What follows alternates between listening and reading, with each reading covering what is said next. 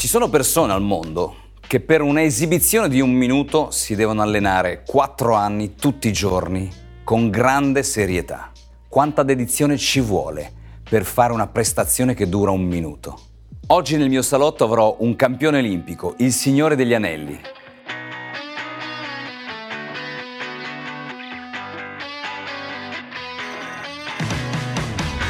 Ciao a tutti, qui è il dottor Davide Malaguti, padre, imprenditore, coach e autore. Ho realizzato i miei sogni grazie a una formula che ho messo a punto negli anni. Speed, sì, come velocità in inglese. Un piano di allenamento mirato a raggiungere i propri obiettivi e creare un mindset adatto a sviluppare le proprie potenzialità. Sei tu l'artefice del tuo successo. Con questo podcast ti voglio lasciare un assaggio della mia esperienza e di quella di persone di successo che hanno saputo lottare, cadere e rialzarsi. Così anche tu potrai realizzare i tuoi sogni. È il Signore degli Anelli per eccellenza, in quanto ha dominato per tutti gli anni 90 gli anelli. Medaglia d'oro alle Olimpiadi di Atlanta nel 1996, 13 giochi del Mediterraneo, 6 campionati italiani consecutivi, 5 campionati mondiali, 4 campionati europei e 3 universiadi. Benvenuto nel salotto di Good Very Good, Yuri Keiki. Grazie, grazie, grazie per l'invito e di questa bella eh, presentazione per ricordare i successi, diciamo. Tutti ti chiederanno di quel momento, no? In cui, uh, in quei secondi, in quei 60 secondi mi sembrano che duri Circa, la, sì, sì. la performance. Ecco, io invece ti chiedo, e i quattro anni prima? Beh, sono quelli più complicati. E, e, e ti dirò, fai, paradossalmente quel circa minuto eh, dell'oro di Atlanta, quando hai ricordato quel, eh, l'oro del 1996, se adesso ci penso insieme a te non mi ricordo nulla. È incredibile, no? no. Ed, è, ed, è, giusto così. Ma i quattro anni prima li ricordo quasi tutti, perché sono stati anni complessi, difficili, ma soprattutto erano anni preparatori a quel minuto lì, a quell'unico minuto. Il fatto di essere arrivato lì completamente concentrato, preparato, è stato come quando clicchi nel programma di un computer, no? E clicchi e, funziona. Il fatto quindi di non avere ricordi vuol dire che ero nel mio flow. Nel tuo flow. E quindi era entrato, entrato, diciamo, è stato bene. Ho ricordi di altre gare perché infatti quei 60 secondi circa non sono stati perfetti, perché non ero lì. Uh-huh. Venivi anche da un infortunio, no? un infortunio che ti ha tenuto lontano dalle gare per un po' di tempo. Che cosa pensa un atleta come te che ha raggiunto questi grandissimi risultati quando arriva l'infortunio? Qual è la prima cosa che pensi? È stato uno dei momenti più difficili, quell'infortunio di, del quale parli, eh, mi, immagino ti riferisci alla rottura del tendine di Achille esatto. eh, una settimana prima dei Giochi Olimpici di Barcellona, pensate. Avevo Ricordo. lavorato lì non 4, 8 anni praticamente per, per quelle Olimpiadi, ero molto... Avrei avuto anche possibilità di vincere più di una medaglia nelle varie specialità, sì. non solo agli anelli, andavo bene al corpo libero. Uh-huh. Ed è stato un momento molto difficile quell'infortunio perché perché ho capito che anche se tu programmi esattamente una cosa, sai il percorso che devi fare per raggiungere quell'obiettivo, può capitare che qualcosa, qualcuno, non lo so, ti mette davanti un ostacolo, un grande mm. ostacolo molto alto. E lì è una sensazione difficile da, da gestire perché ti, ti, crolla il mondo addosso, dici ma perché a me? Ma perché? perché Io pure non ho fatto, non ho sbagliato. E lì per uscire la mia diciamo, strategia è stata quella di, dopo aver accettato l'infortunio, che non è semplice, di accettare mm, che accettare. le cose possono andare in un certo modo mm-hmm. e, e trasformarlo, trasformare questa tecnicità in un'opportunità. Bene. Che è molto difficile, bene, bene. ma è fattibile, Questo... è possibile. Glielo confermiamo ai nostri spettatori eh, che eh, i momenti di difficoltà non succedono a noi, succedono per noi. Io un grandissimo guru che forse conosci anche tu che è Anthony Robbins. Sì, di, di nome, sì, di sì, nome. So, so, di cosa ecco, parla. E una grandissima chiave di lettura lui mi diede, dice le cose non succedono a te ma succedono per te, dice un po' impegnativo, no? Dice cavolo, quell'incidente è successo per te e non a te, no? Cosa ne pensi di questa modifica? Secondo me più poi è alto il tuo obiettivo, sì. vuoi arrivare lassù, è più probabile che ci siano delle, degli incidenti, degli di, incidenti percorso. di percorso, delle cose che non vanno, è normale, no? E quindi ecco, se capita però, eh, sono d'accordo, alcune volte sì è vero, per te è da lì che fai secondo me la differenza. È lì che la persona fa la differenza tra riuscire a raggiungere l'obiettivo comunque e magari appunto far sì che questa cosa possa essere addirittura utile. Dico una cosa forte, ma per me lo è stata. Io ho dovuto cambiare dopo l'infortunio, tante cose chissà, magari senza quel cambiamento non avrei vinto l'oro di Atlanta. Non avresti vinto l'oro. È strana questa cosa qui. Poi eh, sull'infortunio ho una mia, una mia teoria, ho scritto un corso che si chiama Sconfiggi Guardiani, poi magari ti, ti, mando, ti mando, il, il test così. Dovevi farlo prima, ormai, eh, ormai non mi serve più, perché potevi usare prima te che ma sono vecchio per questo, purtroppo. Parlando di sogni realizzati, eh, tu come, come, hai realizzato i tuoi sogni? Quali sono gli ingredienti che secondo te ci hai messo dentro e che ti hanno permesso di realizzare i tuoi sogni? Cosa possiamo dire agli spettatori? Beh, intanto che è importante capire quali sono, sai, i propri sogni, perché è un passaggio secondo me che molti non, non lo focalizzano bene, eh, perché certe volte eh, procedi un po' così, perché pensi che sia questa la tua strada. E invece io penso sia davvero molto importante capire davvero quello che vogliamo. Io che sono vogliamo. convinto che non tutti vogliamo vincere le Olimpiadi, anzi, io volevo vincere le Olimpiadi, per me era chiaro. Certo. Io avevo, a nove anni ho scritto un tema, scrissi un tema. Il, il titolo era uh, Cosa vuoi fare da grande, sai, il classico, era in terza elementare, un, sì, in terza, in quarta, in quarta elementare. e il progetto da grande, non mi ricordo il titolo, comunque il senso era questo. E ci pensai un attimo, era già un po' che facevo ginnastica, andava, avevo trovato questa passione. E scrissi, da grande voglio vincere le Olimpiadi, punto. Il tema è iniziato così, ce l'ho ancora. E poi dopo ho scritto poche altre cose avevo capito qual era il mio sogno e quindi wow. quando capisci wow. qual è il tuo sogno, secondo me è trovare la strada giusta per, mm-hmm. per, raggiungere il proprio sogno, capire che devi fare delle scelte, non dei sacrifici, perché quando si parla di sacrifici, ma se quello è un sogno e ti piace, la strada, anche se difficile, la scegli te, è una scelta. È una scelta e accettare che le scelte quelle volte siano difficili, tutto qua.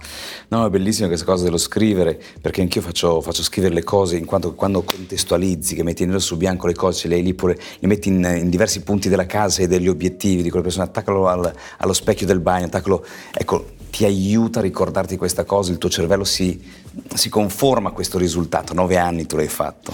A nove anni. Era un bambino strano, eh? Cioè, mm, non, eh infatti per carità ho avuto un'infanzia, cioè ero davvero un po' particolare, però io non, non credo neanche ci sia bisogno di, di, trovare il sogno presto.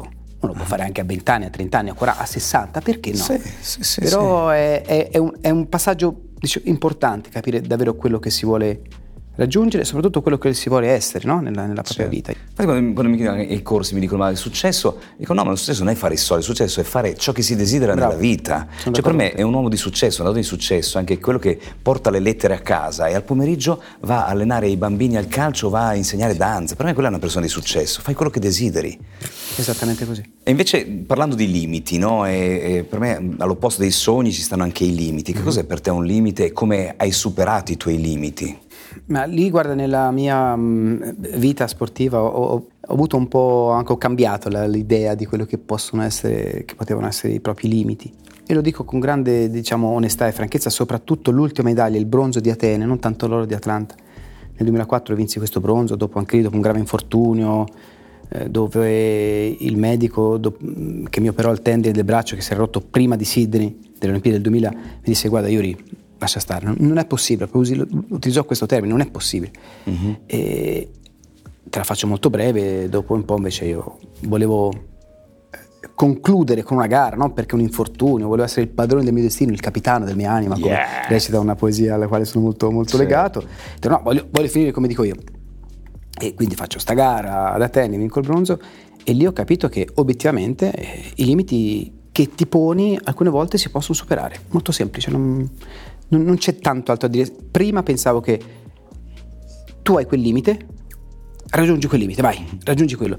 E invece secondo me un pochino l'asticella dei propri limiti si può, si può alzare. Si può alzare. Si può alzare. Sì, sì, puoi sì, fare qualcosa di più. È difficile ma puoi alzare un pochino sì, l'asticella. Sì, sì, sì. No, questo è indispensabile. Io lo dico a tutti quanti, è per, progr- cioè per, per essere soddisfatti nella vita bisogna progredire un po' ogni giorno. Nel momento invece in cui tu inizi a regredire, inizi a morire. Mm. Questo è quello che, che dico. Interessante. Mentre la motivazione che in tante persone perdono lungo il loro cammino, e che cosa possiamo dire? Come, come ti motivi? Cos'è che ti motiva? Difficile, questa domanda è difficile perché... Vabbè, le perché cose facili, no, le cose facili le lasciamo fare agli ragione, altri, no? No, difficile perché ho, ho capito anche qui nella, eh, tante cose. Lo sport è un, è un grandissimo insegnamento di vita. Non c'è bisogno di vincere le Olimpiadi, anche lo sport, quello sì, diciamo sì, amatoriale, sì. ti dà tanto. Ho capito che la motivazione è la, la cosa che ti spinge ad affrontare queste sfide, queste, queste, queste scelte difficili che dicevamo prima. Però ho capito anche che molte volte dipende da te. Devi essere tu capace a trovare la motivazione anche quando non c'è. Perché se aspetti che arrivi dall'esterno, mm-hmm. certe volte non arriva. E se non arriva la devi trovare. Devi essere capace te di trovare la motivazione per fare quell'allenamento, quella cosa che non ti va di fare in quel momento ma che è necessario per raggiungere l'obiettivo. Alcune volte ti arrivano no? le motivazioni, sì. ma quando non ci sono dipende da te. Come trovarle? A, provo a rispondere, sinceramente non lo so. Non so. Ma so che si può fare. Arriva il momento so in cui dici no, oggi non ne voglio e poi invece succede che? Che mi invento qualcosa, ah, ecco. addirittura, ti dico una strategia tanto per portare vai, a terra vai, questo vai, discorso. Io mi ricordo dei, dei giorni in cui io non avevo proprio la forza la motivazione di fare quell'ultimo esercizio. In palestra eravamo alla sesta ora dell'allenamento, settima ora, non ce la facevo più, ma devo farlo perché nel programma c'era quell'ultimo Quello esercizio. esercizio. Faccio un, sì, un esempio sì, sì, certo. banale, ma che molto, alcune chiaro, volte è successo. Il mio allenatore, Bruno Franceschetti, un, un, grande tecnico, una grande persona, però aveva un, secondo un difetto, era una persona molto braccino corto, diciamo molto non era diciamo disposto a elargire e a offrire la cena, diciamo. Allora io, per motivarmi, ed è la verità, Bruno, se io faccio questo ultimo esercizio lo faccio, ma tu mi paghi la birra. Ora, tu pensa che, che, che sciocchezza, ma la motivazione di farmi pagare la birra da Bruno era talmente forte, era una, era una goccia, ma che serviva per fare l'ultimo esercizio. Oh, alcune volte per dire devi trovare una strategia, devi inventare chiaro, qualcosa, chiaro. perché tanto è quello che fa la differenza, lo devi fare quell'esercizio. Trovala, se non la trovi, mm-hmm. fai in modo di, di trovarla. Bene. Quindi qualche volta Bruno comunque la birra non me l'ha mai pagata, anche no, questo... Eh, allora, allora. Però era per dirti che dipende da noi, non c'è niente da fare, dipende da noi.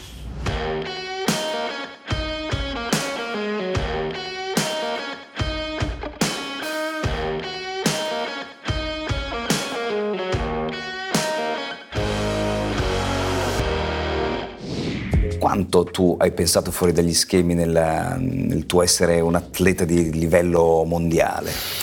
Ma sai, paradossalmente nel, nella ginnastica, quello, nello sport mio, era molto difficile pensare fuori dagli schemi perché noi abbiamo proprio diciamo, una sorta di regolamento che ti mhm. impone di stare negli schemi perché devi prendere un punteggio che in qualche sì. modo sia il più alto possibile, si chiama proprio il, il codice internazionale dei punteggi e quindi c'è, un, c'è abbastanza mm. una un'inquadratura. Però ho provato a pensare leggermente fuori dagli schemi e mi ha aiutato molto. Nel, per esempio, nell'esercizio agli anelli mi sono allenato proprio cercando di non utilizzare la muscolatura della faccia mm-hmm. e quindi fa- fare l'esercizio facendo finta che non facevo fatica. Certo. E questo è stato apprezzato molto. Eh beh, e adesso, sì, sì, dopo sì. tanti anni, tutti gli anellisti più bravi fanno l'esercizio anelli cercando di non esprimere la fatica. Ecco. Mm-hmm. Quel, quella piccola cosa che mi ha fatto pensare un po' fuori dagli schemi. Come si chiama l'esercizio a croce che fai croce. così? Croce si chiama, sì, si chiama croce. Wow. Il classico, però sempre uno dei più difficili. Fatto bene è molto difficile. E l'altro, l'altro elemento da questo esercizio che, che prendo è il focalizzarsi sull'errore per non riuscire a vedere la soluzione. Questo è quello che succede a atleti, manager, imprenditori, che quando fanno un errore solitamente rimangono nell'errore, continuano a rimuginare sull'errore e invece io insegno loro un'altra modalità. Tu come, come riesci a passare da un errore a un'opportunità come dicevi prima? Se io ho, ho commesso un errore, se ho sbagliato, è perché comunque avevo fatto un errore prima. Sì. Avevo sbagliato qualcosa prima. Mm-hmm. E, e devo capire perché ho sbagliato, dovevo capire perché c'è stato l'errore e cambiare qualcosa prima. Io ho sempre pensato che nella vita non è che si vince o si perde, ma o si vince o si impara qualcosa. Esatto, e secondo me esatto. dagli errori devi o imparare. Si vince, si impara. Devi imparare. E questo Hai detto bene te, non è facile però certe volte, perché nel mio caso, per esempio, alcune volte il cambiare per non ripetere quell'errore voleva dire cambiare qualcosa che invece a me andava bene, che mi piaceva, mm-hmm. che mi mhm. faceva star mm-hmm. bene. Ecco, quella, l'indicazione che do io è pensare sempre a tre lezioni che si sono imparate all'interno di quell'errore, mm. perché altrimenti il cervello, il tuo fantastico cervello, il tuo vinile che io considero, ha gli stessi solchi di prima e continua a fare lo stesso errore di prima se non cambi in qualche cosa, perché il tuo cervello in quel momento sa come ha fatto l'errore, perché l'hai appena fatto. Invece se tu dici a te stesso, alla persona, dici ma quali sono le tre lezioni che hai imparato in questo momento? La persona inizia, ush, col cervello parte, va da un'altra parte e inizia a pensare quali sono le lezioni che stai imparando. Ecco, con questa modalità io porto gli atleti, manager e così al di fuori di quella situazione che avevano creato loro stessi. Quali sono le tre lezioni principali che hai imparato dai tuoi momenti di difficoltà? Ci sono stati diversi, però in qualche modo li, li, li vorrei contestualizzare nei due momenti proprio più difficili da un punto di vista molto, molto, molto pratico. No? Gli infortuni è sempre prima di un gioco di, di, di Olimpiadi, quindi insomma momenti molto molto difficili. Il primo l'ho detto, forse lo, lo ribadisco perché è veramente così, cioè il fatto di pensare che si nasconde un'opportunità in questo momento di difficoltà, mm-hmm. no? E quindi, ripeto, è difficile, ma alcune volte anche non, è, non c'è altra alternativa, se no ti fermi. E quindi no, certo. siccome non mi voglio fermare perché voglio raggiungere l'obiettivo, io trasformo una criticità in un'opportunità, trovo Benissimo. il modo. E questo è stato il primo importante. L'altro è che dentro di noi, secondo me, ci sono delle risorse, delle forze, mm-hmm, mm-hmm. che solo quando sei in quella situazione Benissimo. riesci a capire che, che, ce l'hai. Che non è per forza che ci deve, deve succedere, ma se succede, capisci, impari la seconda cosa, che sei più forte di quello che pensi. Devi avere mm, questa consapevolezza e per farlo, forse il terzo insegnamento, che, che nella vita bisogna essere anche un po' più coraggiosi, non incoscienti, non mm-hmm. cercare di... ma avere il coraggio di osare, il coraggio di, di provare appunto a superare quei limiti che dicevamo prima questo degli strumenti che sono dentro già di noi è verissimo, grazie Yuri, perché le persone non sempre hanno questo tipo di consapevolezza che gli strumenti ci sono già, ce li abbiamo già dentro di noi, bisogna solo andare a pescare, questo io lo faccio fare eh, attraverso delle visualizzazioni, degli ancoraggi, che non so se hai mai sentito parlare di visualizzazioni e ancoraggi, sì, immagino, immagino Io ho fatto, sì. non so se è la stessa cosa, ma ti faccio un esempio velocissimo, io il eh, mio esercizio agli anelli... Siamo qui per ascoltare. No, no, no, ma l'ho visualizzato quante volte al giorno non lo so, tantissimo, lo facevo proprio come, come allenamento, lo pensavo, lo pensavo, lo pensavo e attivavo la mia muscolatura col mio cervello da fermo, seduto come adesso, facevo l'esercizio, Benissimo. attivavo la muscolatura per riprovare, risentire quelle sensazioni. E la cosa straordinaria, che ci ho lavorato col tempo, nella mia testa quell'esercizio non ho mai sbagliato. Visualizzavi anche l'uscita o anche la medaglia al collo? Ah, sì. È sbagliato? Questo. No, è ah, perfetto, male, perché, è perfetto, è perfetto. Perché io ho vissuto, cioè proprio pensavo quel momento, l'ho pensato e l'ho perfetto. vissuto, rivissuto e pensavo alla medaglia, cioè l'uscita perfetta, pensavo anche alle sensazioni che avrei provato, pensavo alle emozioni che avrei provato nel, nella medaglia d'oro al collo e devo dirti che erano molto diverse da quelle reali. Certo. Erano molto più belle quelle reali di quelle che visualizzavo, eh beh, certo, molto certo, molto più belle. Certo. Andando oltre, hai parlato di coraggio e all'opposto c'è la paura. Certo. Come hai affrontato i momenti di paura? Cosa possiamo dire alle persone che ci stanno guardando eh, per sorpassare un momento di paura? Come ha fatto Yuri Keki? Ma intanto che la paura va bene, ti salva la vita certe volte eh la sì, paura, quindi eh figurati, sì, no? Sì, se in momenti di, di, pericolo, se hai paura, devi... Però credo che sia importante ecco, eh, gestire e capire che certe volte la paura va e deve essere superata. E, e, per far questo, secondo me, aiuta molto la preparazione. Prima di, di, una gara importante, se io mi preparavo bene, arrivavo al momento, al, all'attimo prima della gara, che comunque avevo paura. Paura mm-hmm. di sbagliare, paura di non riuscire a performare per quello che avevo fatto. Mm-hmm. Poi però potevo fare una cosa incredibile e quasi sempre ci sono riuscito, cioè scegliere, proprio sceglievo di non aver paura. Era una mm-hmm. scelta mia mi imponevo di non avere paura, ma lo potevo fare perché ero pronto, ero preparato, ho fatto una buona preparazione e dicevo ma perché devo aver paura di sbagliare? Non posso sbagliare, sono pronto. E questa convinzione mi ha aiutato molto. Io non credo ci sia fortuna e sfortuna, anche se un po' di sfiga l'ho avuto, scusate, perché, perché un po' di sfiga l'ho avuta, ma... però non voglio credere che ci sia fortuna e sfortuna, voglio credere che dipenda tutto da noi. Questo, ripeto, magari non è così, ma mi aiuta, mi aiuta tanto. E questo per dirti che la programmazione, la, la metodologia, l'esigenza di fare quella cosa in quel momento, anche se non ti va, è fondamentale per raggiungere gli obiettivi. Non disilluderti, non sentirti giù, no. Valutiamo perché ho perso. Non è facile come concetto, ma quando sono riuscito a metterlo in pratica non ho più perso. Sì. Questo è un concetto che tu hai espresso eh, tempo fa. Che cosa sì. ci puoi dire? Io ho gareggiato sempre per vincere, sempre. Per me l'importante era vincere. E invece ho capito che ti rende più forte il fatto di provarci comunque fino in fondo. E anche se non arriva la vittoria, mm-hmm. il fatto di averci provato fino in fondo non ti deve disilludere. Anzi, ti deve dare la, la consapevolezza, la forza che hai questa caratteristica, questa capacità e quindi prima o poi il risultato lo raggiungi. Eh, ci sta nel percorso di avere, di, di avere una sconfitta, ma se l'hai ottenuta con il massimo delle tue capacità, provandoci fino in fondo, è, è una vittoria lo stesso, perché ci hai provato fino in fondo e questo ti rende più forte. Com'era il tuo rapporto con gli allenatori? Devo dire buono, nel senso che ho dato soprattutto al mio allenatore storico, Bruno Franceschetti, che, che mi ha seguito, sì, dicevo sì. prima, per tanto tempo, ho dato molta fiducia. Anzi, non molta fiducia, totale fiducia. Totale. Diverso. Bene.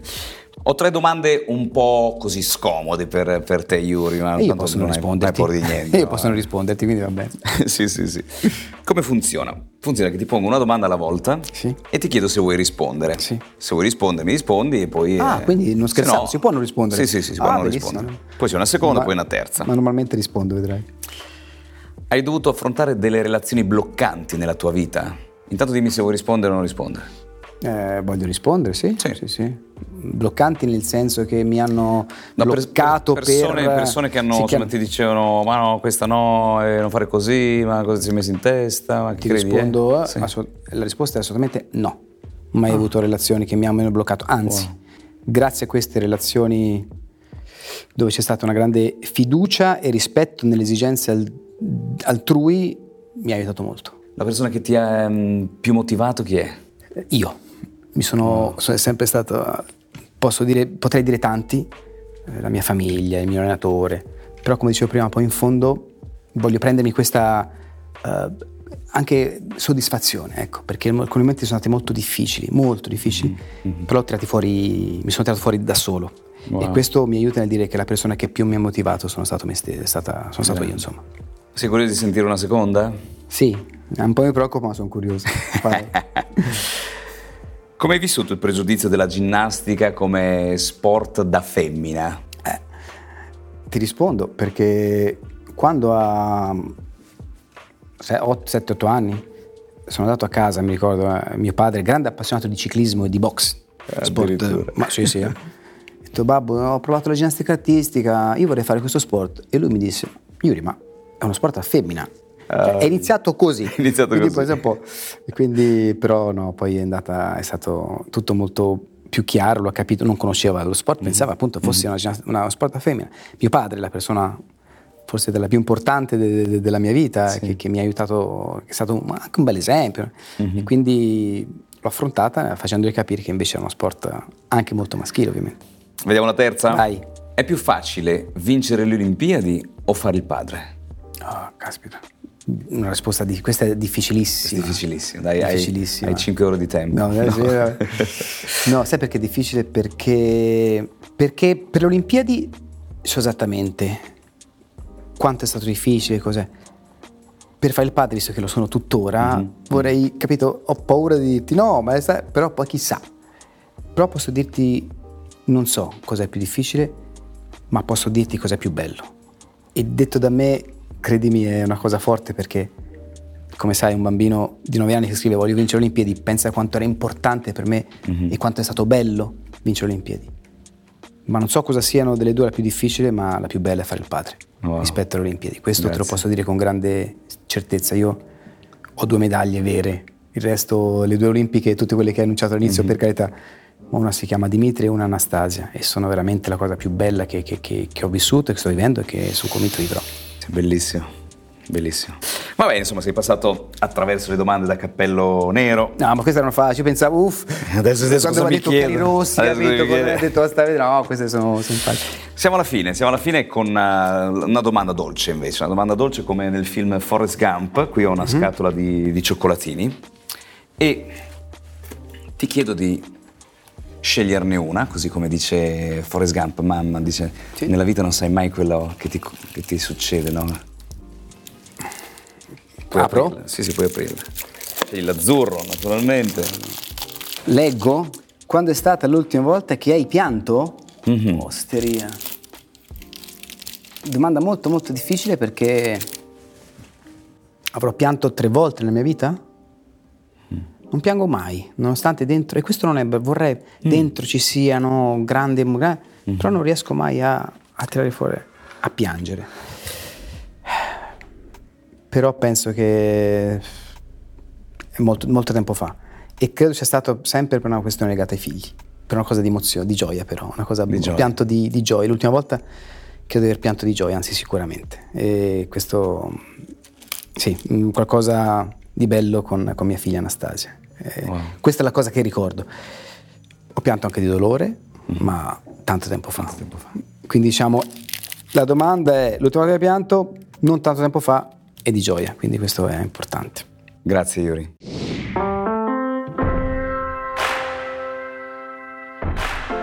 Da Yuri Keiki abbiamo ascoltato delle cose particolarmente interessanti, soprattutto che ci sono persone che hanno bisogno di farsi aiutare da altri, da coach, e invece persone come Yuri che la motivazione la trovano dentro di sé. Il consiglio, allenati, allenati, allenati. Qui da Davide Mala Malaguti è tutto. Good, very good.